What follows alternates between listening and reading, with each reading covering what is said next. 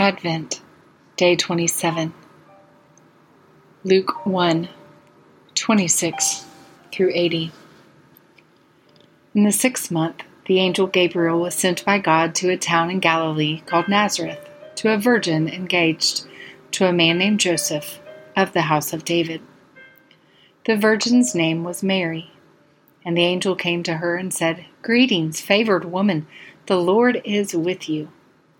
But she was deeply troubled by this statement, wondering what kind of greeting this could be. Then the angel told her, Do not be afraid, Mary, for you have found favor with God. Now listen, you will conceive and give birth to a son, and you will name him Jesus. He will be great, and he will be called the Son of the Most High, and the Lord God will give him the throne of his father David.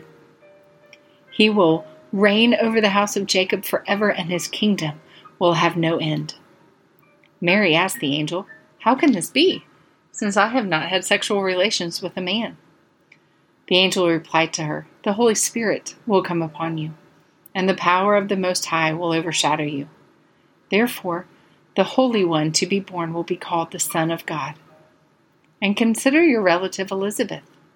Even she has conceived a son in her old age and this is the sixth month for her who was called childless. For nothing will be impossible with God. See, I am the Lord's servant, said Mary. May it happen to me as you have said. Then the angel left her. In those days, Mary set out and hurried to a town in the hill country of Ju- Judah, where she entered Zechariah's house and greeted Elizabeth. When Elizabeth heard Mary's greeting, the baby leaped inside her, and Elizabeth was filled with the Holy Spirit. Then she exclaimed with a loud cry, Blessed are you among women, and your child will be blessed. How could this happen to me, that the mother of my Lord should come to me?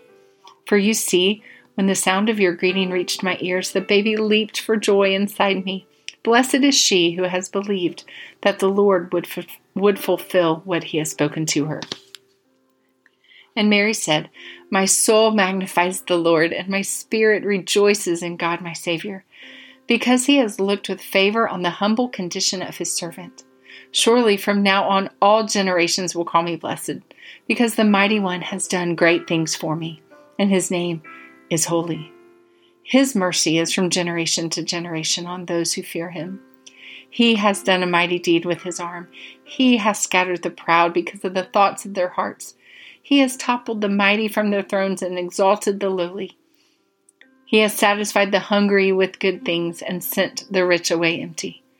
He has helped his servant Israel, remembering his mercy to Abraham and his descendants forever, just as he spoke to our ancestors. And Mary stayed with her about three months. Then she returned to her home.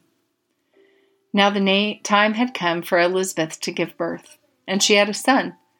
Then her neighbors and relatives heard that the Lord had shown her his great mercy, and they rejoiced with her. When they came to circumcise the child on the eighth day, they were going to name him Zechariah after his father. But his mother responded, No, he will be called John. Then they said to her, None of your relatives has that name. So they motioned to his father to find out what he wanted him to be called. He asked for a writing tablet and wrote, His name is John. And they were all amazed. Immediately his mouth was opened and his tongue set free, and he began to speak, praising God.